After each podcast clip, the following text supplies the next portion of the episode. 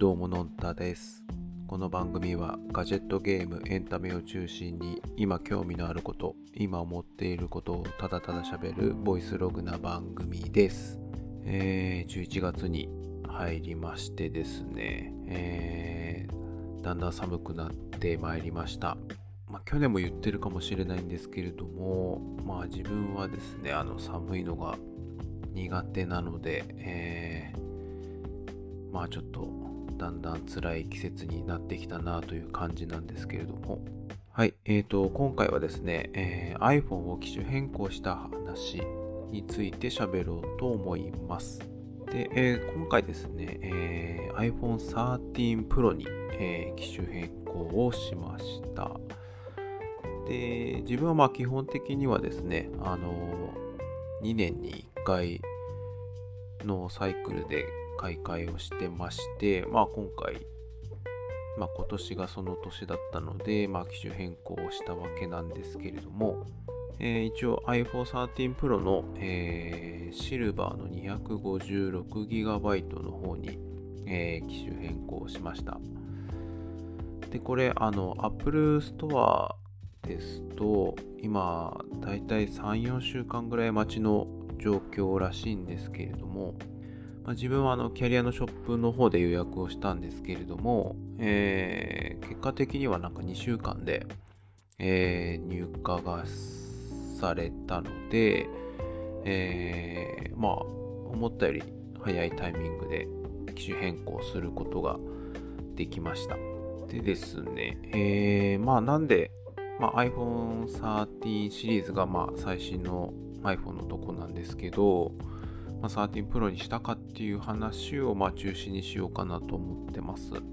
その13 Pro にですね、変更する前に使ってたのが iPhone 11の無印を使っていました。その、まあ2年前になるんですけれども、その当時、まあ11の無印をなんで選んだかっていうとこなんですけれども、まあ、11としてもですね、えー、無印とプロシリーズっていうのがありまして、まあ、そこで、えー、発表された時は悩んだんですけれども、まあ、一番はまコスパをですね、重視して、ま、無印を選んだっていう形になってます。まあ、2年間使い続けたんですけども、まあ、そんなにこう、特段不満点っていうのは、まあ、なかったんですが、まあ、その中でもですね、あの、まあ、これはあった方が良かったかなっていうところをですね、えー、まあ、そう思ったところが2つありまして、まあ、それが望遠レンズと、まあ、有機 EL ディスプレイの、まあ、その2つかなと思います。で、その11の無印を使うさらにその前なんですけども、その前はですね、iPhone X を使ってました。で、この iPhone X っていうのは、あのー、まあ、今までその時は何何でしょう、えっ、ー、と、いわゆる、えー、Touch ID っていうですね、iPhone の正面のところに、まあ、ホームボタンっていうボタンがあってですね、まあ、そこで指紋認証でえー、開けるっていうのが、まあ、えー、iPhone の基本的なデザインだったんですけれども、え、ー、と、iPhone X でですね、えー、まあ、Face ID っていうのが初めて登場して、えー、かつ有機 EL ディスプレイを採用してですね、で、まあ、Face ID を採用したことで、まあ、そのホームボタンがなくなって、まあ、画面がですね、なんていうんですか、ベゼルという縁の部分が、まほぼなくなってですね、えー、かなり画面が大きくなり、まあ、有機 EL で非常に画面が綺麗になったっていう、まあ、そういった、えー、まあ、iPhone の中では先進的なデザインに変わった初めての機種だったんですけれども、まあ、その iPhone X の時はですね、え、ー、と、さらに二眼のカメラがついてまして、えー、標準と望遠カメラって2つついてたんですよね。で、一方でですね、あの、11の無印っていうのは、標準とま広角というところで、えー、カメラに差があったんですよね。で、まあ、11の無印を選んだ時に、まあ、ほぼほぼですね、まあ、写真を撮るっていう時で言うと、まあ、家族とかですね、まあ、そういった、まあ、人を撮る、ポートレートを中心に撮る機会がまあ多かったんで、まあ、その iPhone X から乗り換えるときにですね、まあ、望遠はまあなくてもいいかなと、まあ、どちらかというと、まあ、人を撮るときっていうのは、まあ、特に室内とかですとね、えーま、望遠よりもやっぱ広角があった方が、まあ、撮りやすいだろうというところがあってですね、ま、ちょっとその辺は、あのー、思い切って切り,、ま、切り捨てたというか、望遠の方を切り捨てて、まあ、11無印を選んだんですけども、で、まあ、一方11 Pro とかの方は、えー、3眼あってですね、あの望遠もついていたっていうとこなんですけど、その2年間、まあ、11の無印を使ってですね、まあ、やっぱ望遠もあった方が便利だなという場面がですね、まあ、たまにあったんですよね。まあ、特に人を撮るときはそんなに必要だっていうところは感じなかったんですけど、まあ、風景とかですね、あの撮るときとかはやっぱり標準でもやっぱあのもうちょっと寄りたいなっていう場面があったりとかして、まあそういう時にやっぱ望遠があるといいなっていうところを感じたっていうのがまず一つかなというところですかね。で、もう一個、まあ、えー、感じたところ、まあちょっとあった方がいいなと思ったところが、まあ先ほども言った有機 EL ディスプレイですね。で、これはですね、iPhone X の時には、まあ、有機 EL だったんですけど、やっぱ画面の綺麗さですね、まあ、特にあのコントラストっていうその白と黒の表現力というんですかね、えー、その明るいところ、えー、逆に暗いところっていうところのですね、えー、て言うんだろう、会長っていうと専門的になっちゃうかもしれないんですけれども、まあ、その辺の、えー、白だったらより真っ白く黒だったらより暗くっていうところの表現がですね、まあ、当時やっぱり液晶よりも有機 EL の方が、えー、優れていて、えー、iPhone X を使った時にはですね、非常にその辺の画面の、えー、綺麗さっていうのが非常に良かったんですけれども、まあ、11の無印は液晶ディスプレイだったんですよね。で、プロシリーズは、確か有機 EL だったと思うんですけど、えー、まあ、そこで非常に、まあ、価格差が、あのー、あってですね、まあ、そこで無印にするかプロにするかっていうのを非常に悩んだですけども、まあ、冒頭にも言ったコスパ重視で、まあ、11無印は確か10万円切ってた値段、まあ、ストレージとかにもよりますけど、お値段がまあ10万を切っていて、プロシリーズは確か10万を超えてたと思うんですよね。なので、まあ、ちょっとそこでやっぱり金額差が結構大きかったので、まあ、そこら辺もちょっと割り切りでですね、まあ、液晶でもいいかなというところで、まあ、11の無印を使ってたんですけども、やっぱ10と比較してですね、まあ、明らかに画面の綺麗さっていうのは落ちたなっていうのは非常に感じてました。かつですね、その11の後の12シリーズになってですね、ま、これは全モデル、その無印プロ関係なくですね、全部有機 EL になったっていうのもあってですね、えー、まあ、ちょっとそこがさらにがっかりしたとこではあったんですが、まあ、そこもあってですね、まあ、今の13はもちろんそのまま12の、えー、形を受け継いでるので、全部有機 EL っていうところで、まあ、そこは非常に良かったかなというところですかね。で、まあ、13 Pro を選んだんですけど、まあ、もう一個 Pro Max っていうですね、さらに最上位モデルもあって、まあ、これもどうしようかなと、プロか Max かっていうとこで悩んだんですけど、まあ、もちろんやっぱり値段が高いっていうところと、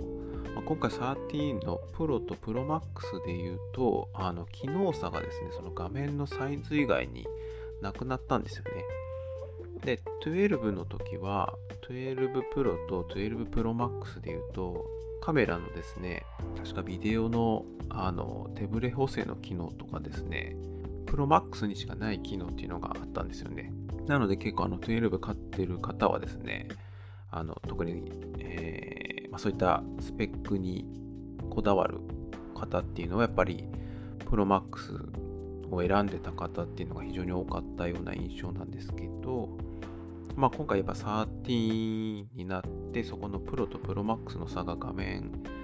サイズ以外になくなったっていうとこもあって結構やっぱ13プロを選んでる人のが多い感じがしたっていうとこもあってうんまあ自分も悩んだんですけど結局13プロでいいかなというところで、えー、選んだというところですかね。それが今回13プロを選んだ理由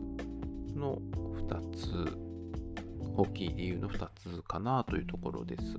で、まあ、実際、えー、使ってみての、えー、印象なんですけど、まあ、今使って1週間ぐらい経ちますけども、やっぱまず画面ですね。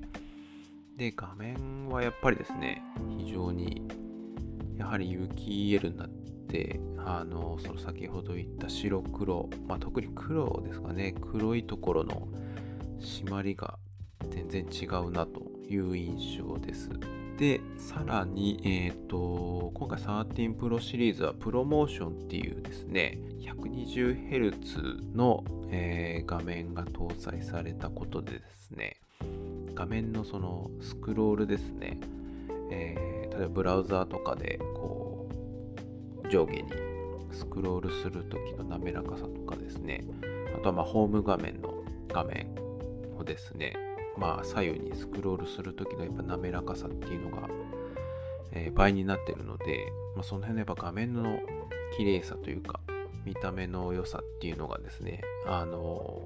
ー、非常に高まったなという感じですかね。まあ、これだけでも全然、あの、11無印に比べればかなり良くなったっていうとこなんで、そこは非常に満足してますね。で、あとやっぱ、まあ一番の、まあ、注目機能ですかね。今やっぱカメラですよね。カメラのとこはですね、まだ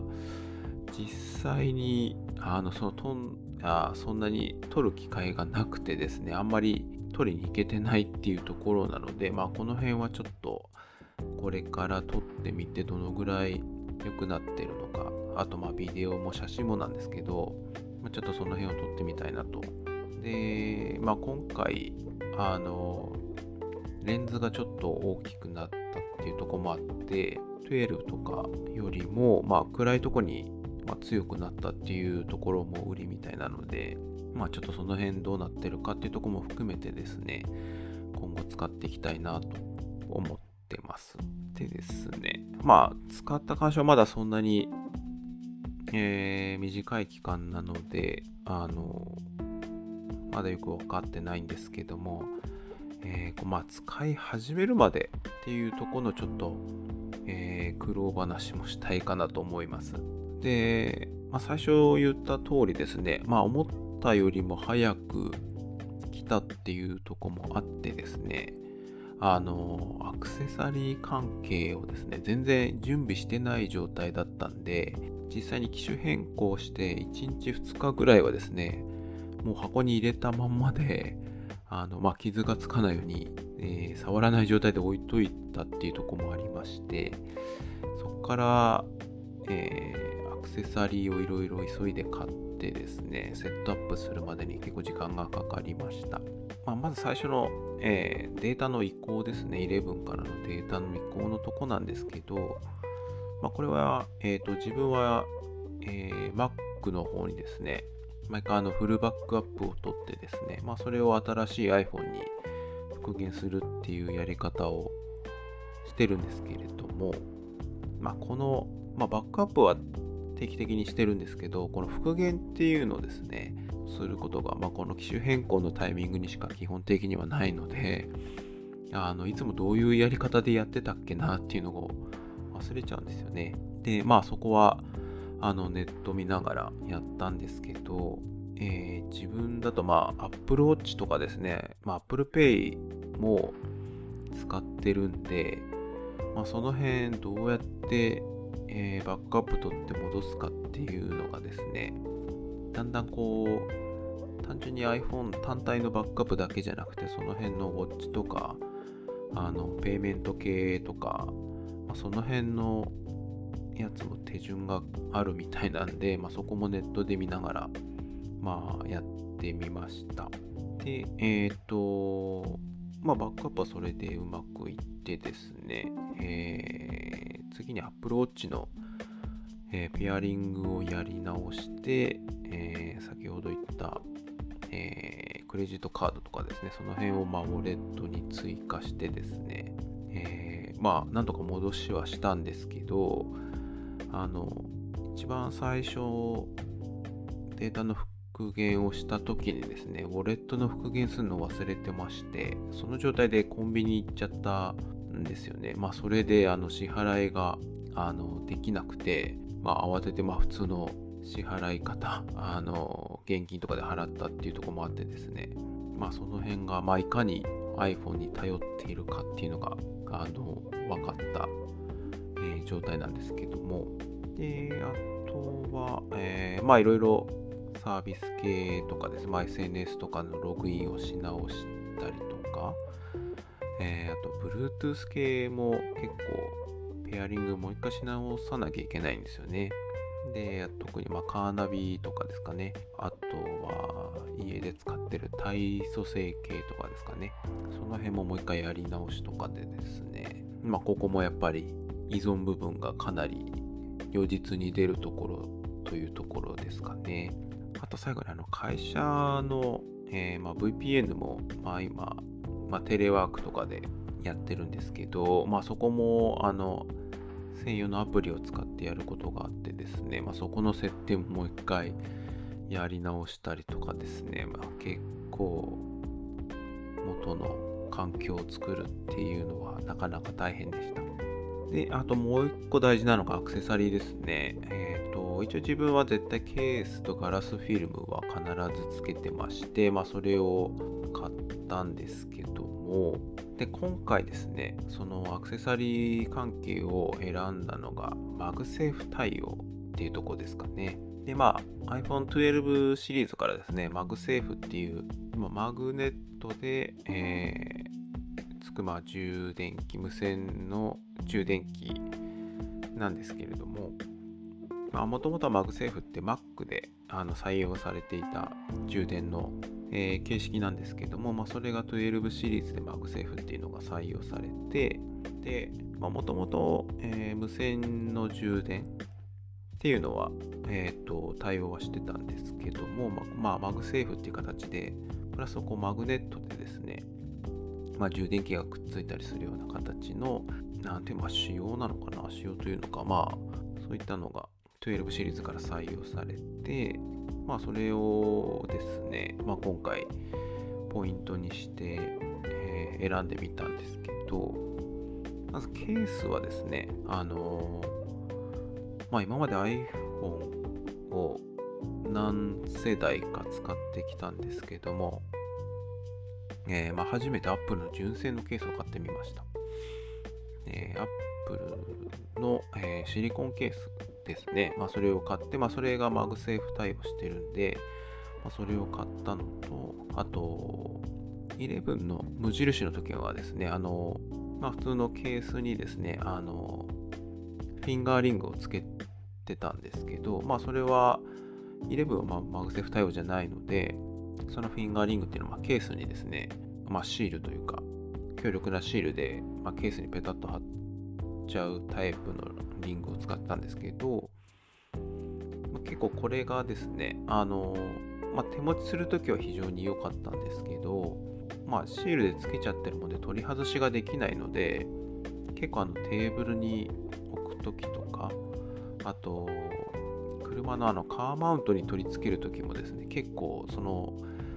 リング部分が出っ張ってるもんで、非常に邪魔だったんですよね。なんで、まあ、今回絶対そのリング系というか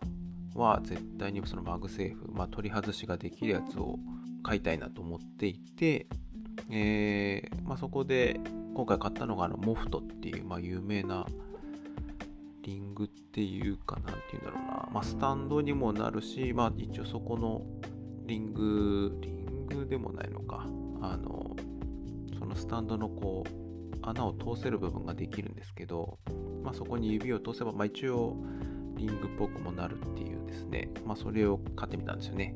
でまあリングとしてはですね、やっぱり、あのー、その、もともと使ってた、11の時に使ってたやつよりは、まあ、粘着してるわけじゃないので、